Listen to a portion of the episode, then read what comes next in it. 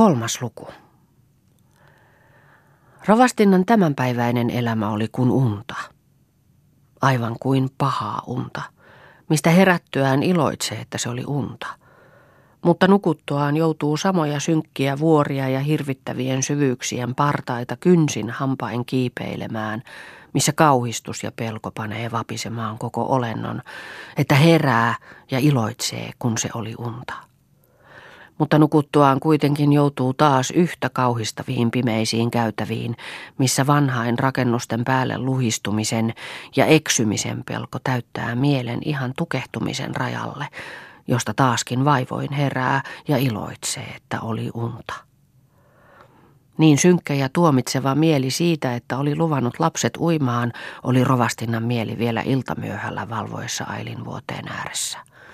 Se hauska nautinto luonnosta jahtirannan Kaisan puistossa ja se repäisevä sydämen ilo Ailin virkoamisesta olivat vaan vilahduksia, mistä ei jäänyt mitään jälkeä, eikä tuottaneet mitään valoa nykyiseen mieleen, missä tuo noin ankaruus ja epätoivo yhdessä tunkeutuivat sieluun ja täyttivät koko tunteitten syvimmätkin syvyydet.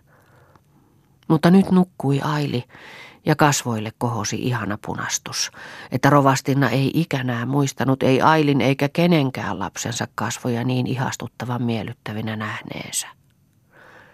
Ne puhuivat rauhasta, ne puhuivat ihanan kesäyön hiljaisesta rauhasta nukkuvien maassa. Mutta ne puhuivat äidille tänä hetkenä vielä enemmän.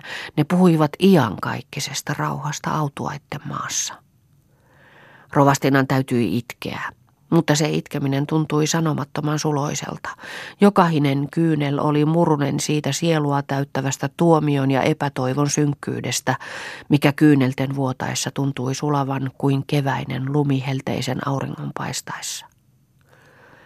Huomen aamuna Aili nukkui pitempään kuin tavallisesti ennen, mutta noustessaan oli virkeä, kuin eilen ei mitään olisi tapahtunut. Tästä rovastina oli enemmän kuin iloissaan, ja kun Ailin oli saanut puetuksi ja annetuksi pienen ruoka-annoksen, kiirehti hän Ailin kanssa rovastin kamariin näyttämään Ailia. Ovessa tullessaan jo sanoi, katsopas pappa meidän Ailia, kun se on ihan terve ja ruokaa tahtoi herättyä hän ensisanakseen. Se eilinen kylpy kai vaikutti nälän. Mutta kuules Hermanni, mitä hyvää osaamme tehdä sille jahtirannan Kaisalle siitä keksinnöstä, millä pelasti Ailimme henkiin. Mitäpä sitä olisi tarvis tehdä mitään, kuului rovastin kuiva vastaus. No hyttynen, hyvänen aika. Miten voisimme niin kiittämättömät olla sellaiselle hyväntekijällemme? Siten, että Kaisa on meidän mökkiläinen, sillä on velvollisuus tehdä enempikin. En voi ymmärtää nyt sinua. Minun täytyy päästä edes kiittämään Kaisaa, kun eilen siinä harakassa ihan hyvästelemättä lähdimme. Etkö sinäkin lähde? Otamme Ailin, Lillin ja Mimmin mukaan. Ole huoletta, Veikkonen. Kaisa tulee vaan siitä ylpeäksi. Lähtisit sinä pappilan rouva hupsua akkaa kiittämään, miltä tuo näyttäisi, sanoi rovasti yhä kuivemmasti ja ylpeästi käänsi päätään pois näyttääkseen, ettei hän tahdo kuullakaan senlaista hommaa. Rustinan pullea muoto tuli levottomaksi ja hän sanoi päättävästi, Minun kuitenkin täytyy päästä kiittämään Kaisaa vaikka läpi valkean. Voi voi, miten onnetoin olisinkaan, jos Aili minun ajattelemattoman tekoni tähden olisi Tuonelan omana. Mikä ilman Kaisaa niin olisi? Rovasti kääntääkseen rovastinnan mieltä siitä asiasta pois alkoi Tänä päivänä kun on näin kaunis ilma, lähdemme kävelymatkalle tuonne hautuumaalle. Sinne kuului olevan aivan kuiva tie. Tuosta sillan takaa kuului lähtevän aivan kuiva hyvä kärrytie. Eikä se kovin kaukana olekaan, tuossa vaan salmen takana kankaalla. Lillin ja Ailin otamme mukaan. Mimmi ei jaksaisi niin pitkältä kävellä, ellemme tuota Lahdenperän muijaa pyydä kantamaan. Lähdemme ihan aamiaisen syötyä. Jätän huomiseksi jahtirannalla käynnin, sanoi rovastinna ja lopettaakseen siitä puheen alkoi silitellä Ailin päätä, joka lattialla seisoin ja voi leipää kädestään syödä jykertäen, oli nojannut selkänsä sohvalla istuvan äitinsä polvia vasten. Sitä hän hymyillen silitteli hiljakseen puheellen, sinä Ailini rakas, minun kiharatukkainen Ailini olet vielä tässä. Oi kuinka kauhistava on muistaa sitä eilistä päivää. Mutta miten opettavaista sentään onkaan olla senlaisenkin tapauksen keskellä. Ilman senlaista tapausta ei tulisi koskaan tietämään, miten lapsi on likellä äidin sydäntä. Tavallinen taudin tuoma kuolema ei sitä opetusta anna. Rovasti ei tähän puheeseen jatkanut mitään, vötkötti vaan leposohvallaan selkäkenossa ja rykästeli enemmän haiduttaakseen rovastinan ajatuksia kuin rykimisen tarpeessa ja ajatteli, kyllä se on totta, että nuo akat ovat kaikki yhtä hupsuja. Eivät tiedä edes omasta arvostaan. Pappilaruova lähtisi nyt mökin akkaa kiittämään. Vie ja vikise. Aili pureskellessaan voileipäänsä katseli kumpaisenkin silmiin, ja kun näki äitinsä hymyilevän hänelle, niin tahtoi sanoa jotain, ja kun ei muuta osannut, niin sanoi, enhän minä kuollut.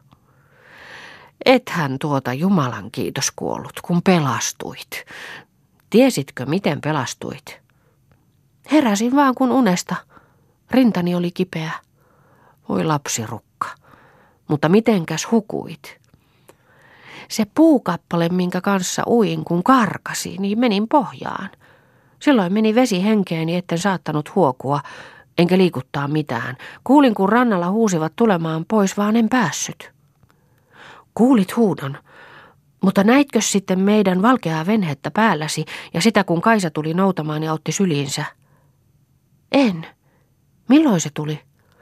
Silloin, kun se kantoi sinun sieltä järven pohjasta venheeseen ja kannettiin siihen nurmelle, missä heräsit.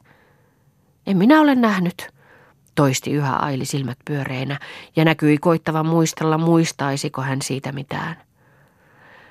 Tämä keskustelu vei rovastinkin huomion puoleensa ja osan ottavalla tavalla sanoi, kylläpä oli todellakin kuolema likellä. Tavallisesti veteen joutuneitten tiedetään näkevän ja kuulevan kaiken, se vaan, etteivät voi liikuttaa mitään. Ne hengen salpautuessa saavat senlaisen omituisen halvauksen, että tulevat aivan voimattomiksi ja ainoastaan senlaiset voivat irrota. Ne, joilta kaikki tietäminen katoo, sanotaan kuolleeksi. Ja onhan sitä Ailillakin jotakin edes hämärää tietoisuutta voinut säilyä, vaan likine kuitenkin ovat länget olleet olkapäitä. Ja siitä ei päästä mihinkään, keskeytti rovastinna, että se on Kaisan ansioita Aili elää ja luojan laitos oli sekin, kun sillä piti löytyä sitäkin elävän puun taulaa. Mitä se on? Senlaista ainetta en ole kuullut ikänäni ennen kuin eilen. Hym, se on taulaa kuin taulaa. Näithän sinä monastikin Karppola Jörkki ukolla meillä, aina kun se tuluksilla iskeät tuiskutti piippunsa niillä, niin nauroit, että ukko taas sikaa hengittää. Elävän puun taulaksi sanovat taikurit senlaista taulaa, mikä on tehty senlaisesta käävästä, joka on otettu vielä lehtiä kasvavasta koivusta, missä joku puoli on ollut niin laho, että on kääpiä kasvanut. Se elävän puun nimitys on vaan taikanimitys, taula kuin taula eikä mikään muu. Olipa kääpä otettu pökkelöstä tai lehtiä kasvavasta puusta. Rovastina mietti ja nujautteli päätään. Mutta sittenkin, voihan siinä lehtiä kasvavasta puusta otetussa käävässä olla erilaisia aineksia kuin pökkelöstä otetussa käävässä. Ja oli miten oli, Kaisan keksintö se oli, että Aili virkosi. Ja sen tähden minulla on niin suuri kiitollisuuden velka Kaisalle, että täytyy lähteä erityisesti kiittämään Kaisaa. Jospa tänä päivänä lähdemmekin käymään hautuumaalla, niin huomenna minä lähden Lillin, Ailin ja Mimmin kanssa. Sinä et tunne asemaasi, keskeytti rovasti kylmästi. Ihminen vasta viisi päivää ollut pitäjässä, niin tämmöisen pappilan rouvana lähteä sormella hämmennettävää mökinakkaa, omaa turvattiaan kiittämään, mihin hänellä oli enemmän kuin velvollisuus. Mitä järkeä siinä on? Jotakin toista olisi, kun hakisi toveruutta tuonlaisen kuin Niemelän, Sojolan, Könnilän, Kytölän, Peltolan ja Nujulan emännistä, mitkä ovat lähikylän suurimpia taloja, niin se olisi jotakin toista. Mutta ennen pitkää tulet saamaan toveruutta herrastalojen rouvista, mikä seikka kuuluu asiaan. Herrastalojen rouvista. Ihmisiähän ne ovat muutkin, sanoi rovastinna ylenkatseellisesti ja nousi seisaalleen lähteäkseen pois. Ailikin, kun huomasi äitinsä kyllästymisen, niin kiirehti aukasemaan ovea. ja lähti äitinsä edellä ison salin poikki juosta kipittämään pieneen saliin, mistä kuului toisten lasten hälinä ja sinne hän tiesi äitinsäkin tulevan. Huomen aamuna oli yhtä kaunis ilma kuin edellisinäkin päivinä. Rovastinna ei nyt enää rovastin mieltä kuunnellut, vaan pyysi ne entiset muijat soutajikseen ja heti aamiaisten jälkeen nähtiinkin pappilan valkea vene mennä töllöttävän Jänislahden jahtirannalle päin. Rovastina istui keskellä venhettä, Lilli toisella aili toisella puolen ja Mimmi edessä nojaten selkänsä äitinsä polviin. Aili istui rannan puolella äidistään, mistä hän venheen kulkiessa ikään kuin luki rannan puita ja kertoi, katsokaa mamma, kun tuossa on aivan samanlainen koivu kuin meidän entisen kodin rannassa, minkä käyrällä tyvellä meidän Mirri aina kalansuolia syötyä maatan motkotti. Aivan samanlainen, köyrätyvinen ja laajalatvainen kukotus, eikös olekin, mamma? Ja tuokin kuusi on samanlainen kuin meidän entisen kodin saunan perässä, aivan samanlainen mustan puhuva ryhötys. Mutta tuo rosotyvinen petäjä tuossa rannan äyrällä on samanlainen kuin meidän entisen kodin kujosten suussa, johon Konsta aina kiipesi saarnaamaan. Katsokaa, mamma, eikös ole samanlainen? Tuokin suuri oksa tuolla ylhäällä tojottaa mutta venhe läheni Jahterannan talon rantaa, minkä huomattuaan Kaisa juosta loimotti rantaan ja huusi. Kuinka Aili voipi? Onko Aili mukana? Rovastina huiskutti nenäliinallaan ja huusi vastaan. Kaisa, Kaisa, sinä hyvä Kaisa. Aili on terve kuin käki. Täällä on venheessä Aili. Venheen keula kun töksähti nyt rantaan, niin Kaisa syöksähti venheeseen, eikä muistanut tervehtiä rovastinnaa tervetulleeksi, vaan koppasi Ailin syliinsä ja hoki. Sinä Aili, sinä Aili, sinä Aili, minun pelastettu Ailini. Lähti mennä huurottamaan kotiinsa ja vasta aivan lähellä kotiansa kääntyi takaisin ja huusi, tulkaa toki taloon, antakaa anteeksi, etten ennemmin pyytänyt. Tulemme, tulemme, kunhan korjaamme Mimmin kenkää, kun sanoo hierovan jalkaansa. Kuului rovastinnan iloinen ääni ja hän lähti likenemään taloa. Kaksivuotias Mimmi punaisine päähineineen tullan nytyytti edellä ja rovastinna ja Lilli rinnan perässä, sitä mukaan kuin Mimmi antoi tietä. Huoneeseen tultua rovastina vähensi vaatteensa aivan paitahihaa silleen, minkä tehtyään aukasi akkunan, josta katselija alkoi enemmän Kaisalle mieliksi kuin asian vuoksi puhella, kun olette jo lakasseet kaikki kartanon seutunne ja miten ihanaa nurmea, oi oi, kun se vihottaa kauniisti, kun tuulen väreet näkyvät jo nurmen laihossa. Oi oi, kun kaikki on kuin kesä sydämellä. Kaisa ei sitä kuunnellut, vaan kaipasi, miksi rovasti ei tullut. Rovastina kääntyykin varsin niittenkin souta ja akkain tähden kertomaan, että rovasti ei koskaan lähde kylään muuten kuin joko sairaan luo tai raamatun selitykseen. Sillä on se sielunhoito ja pelastus ensimmäinen ja viimeinen. Eilen illallakin, kun rengit vaun päässä leväyttivät hevosiaan, niin siinä jo puhui niillekin sieluntilasta ja jumalattomain viimeisen päivän hirmuisuudesta. Siitä ja siitä sielun asiasta hän vaan puhuu, ja tahtoo ollakin vaan paljasta sitä. Kaisa ei vierasten tuottamassa hyvässä mielessä osannut muutakaan, niin koppoi taas Ailin syliinsä ja hyvitteli. Sinä minun Ailini, sinä pyöreä silmäinen Ailini, että olet terve ja ketterä, kun ei mitään olisi tapahtunut. Voi voi sinua sirkka, kun olet sievä ja riski. Vaan etpä silloin potkitellut, kun minä järven pohjasta otin kainalooni. Sinä sirkka. Oi oi, keskeytti rovastinna. Se seikka ei lähde mielestäni, ettekä usko miten kiitollinen siitä pelastustyöstä olen. Aivan asiakseni täytyi lähteä kiittämään, kun sellaisesta kauhistavasta hädästä ja murheesta toimititte pelastustyöllänne näin sydämellisen ilon. Elkää kiittäkö, kiirehti Kaisa sanomaan väliin. Eihän minullakaan olisi tätä iloa muuten Ailin pelastumisesta. Ette usko, miten minun on lysti olla, kun näen Ailin terveenä, hän kun oli jo ihan kuolemankielissä. Tässä kangasta kutoessanikin ei silmän räpäystäkään ole, ettei olisi Aili mielessä. Vielä erittäin senkin tähden, tuleeko Aili terveeksi ja milloin. Mutta nythän tämä sirkkunen on terve. Voi voi, sinä pyöreä poskinen tummatukkainen sirkkuseni. Niin, kangasta kutonut. Mikä kangas teillä nyt onkaan? käänsi rovastina puhetta ja siirtyi katselemaan kangaspuissa olevaa kangasta. Onpahan vaan kolminiittinen. Nimismiehen rouva kudottaa pojilleen kesävaatteiksi. Ja mitä kaikkea tuosta tehtänee. 20 kyynärää kudotaan näillä loimulangoilla. Ja sitten mitä tuonee kuteeksi, itse aikoi käydä määräämässä.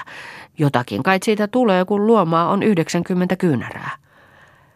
Vai nimismiehen rouvalle? Aivanko te herrastaloihin teette käsitöitä?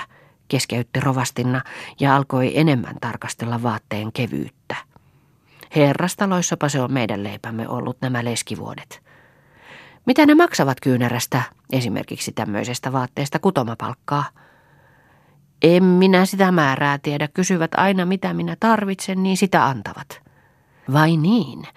No sehän onkin parasta sillä lailla. Minun kyllä täytyy saada teidät kankurikseni myöskin. Vaan milloin minä saan, kun on näin pitkä, mitä 90 kyynärää tätä, ja nyt on vasta alussa. Ei tämä kauaksi kestä. Saimi tekee puolat niin kymmenen, jopa 12 kyynärää helkyttelen päivässä.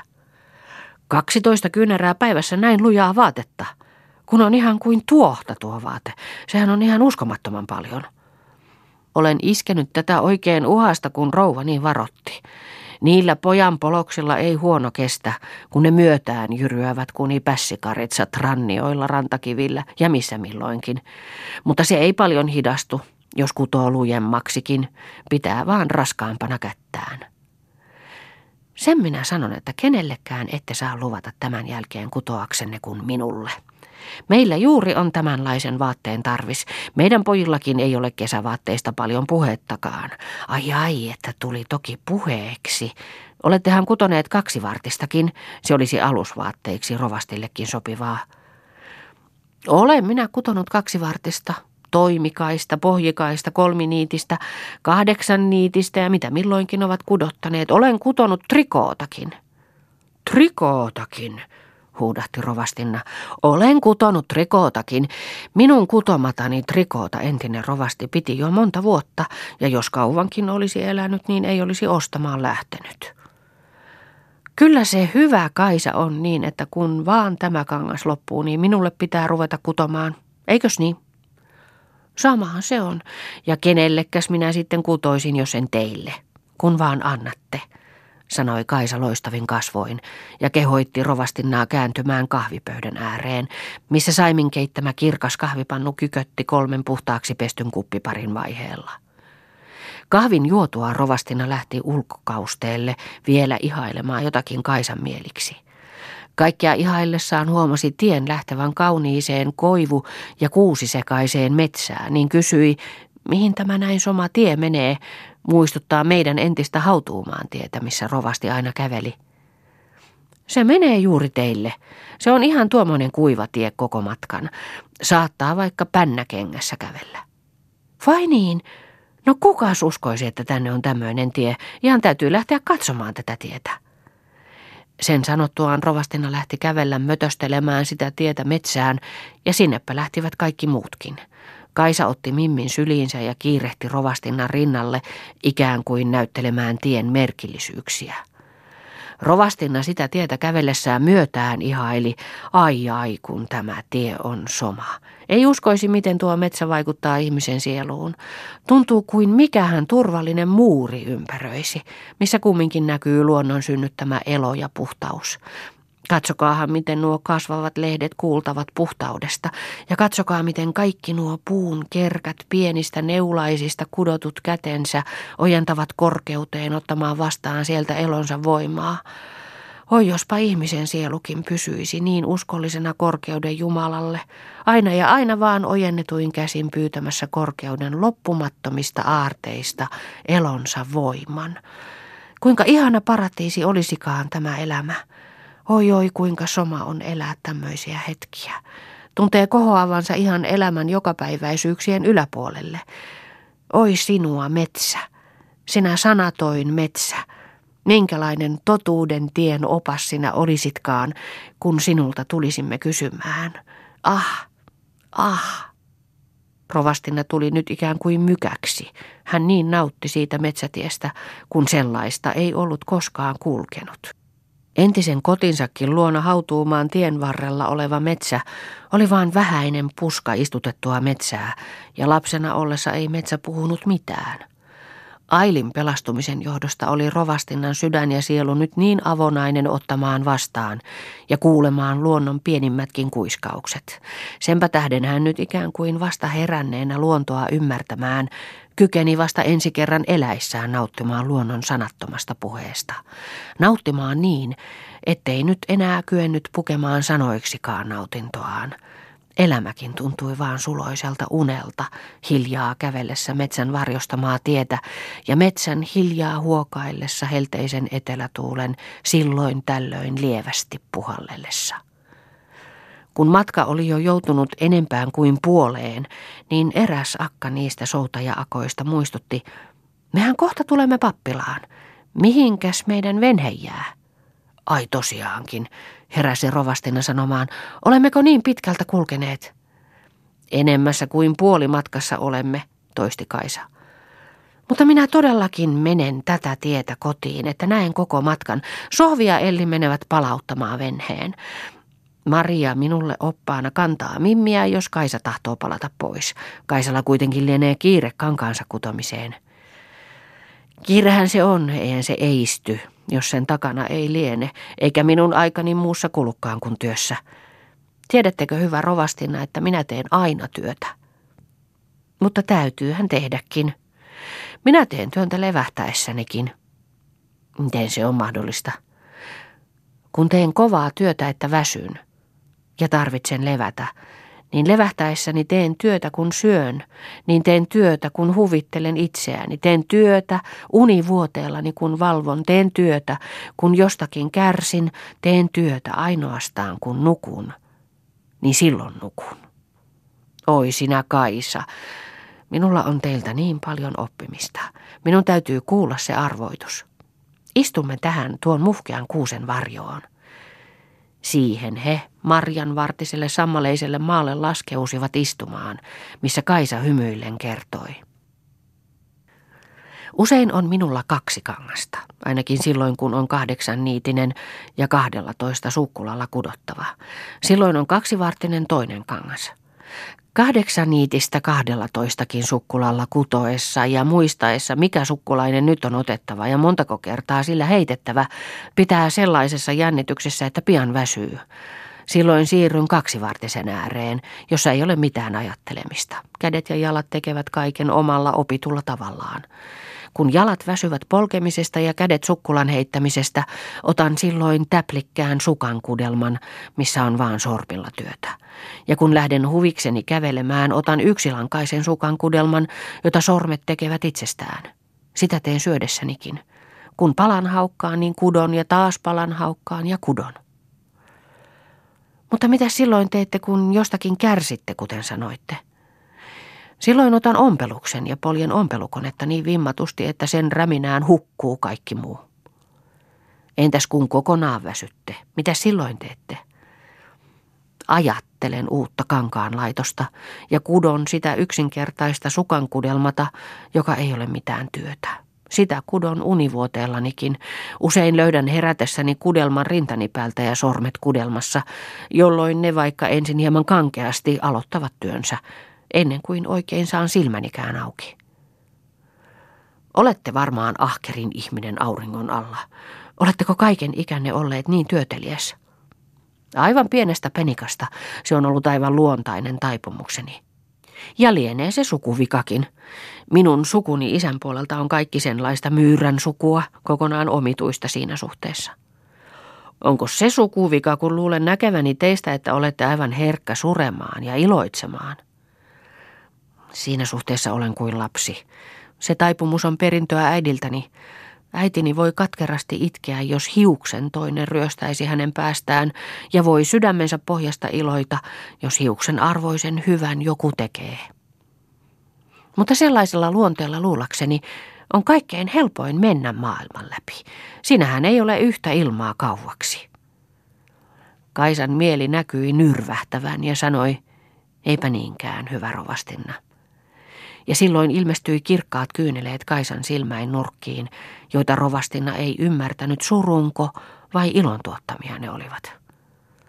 Rovastinna nousi nyt seisaalleen ja puristaen kahteen käteensä Kaisan käden kiitteli moneen kertaan ja lupasi palata taas jonkun päivän takaa katsomaan, koska tänne on näin hyvä ja hupainen tie. Sen sanottuaan erosivat Kaisa tyttöineen ja kahden soutajamuijan kanssa jahtirannalle ja rovastinna Lillin, Ailin ja Mimmiä kantavan Marin kanssa Jänislahden pappilaan päin, millä matkallaan rovastinna yhä aivan katkeamatta ihaili sitä tietä somaksi ja hupaiseksi.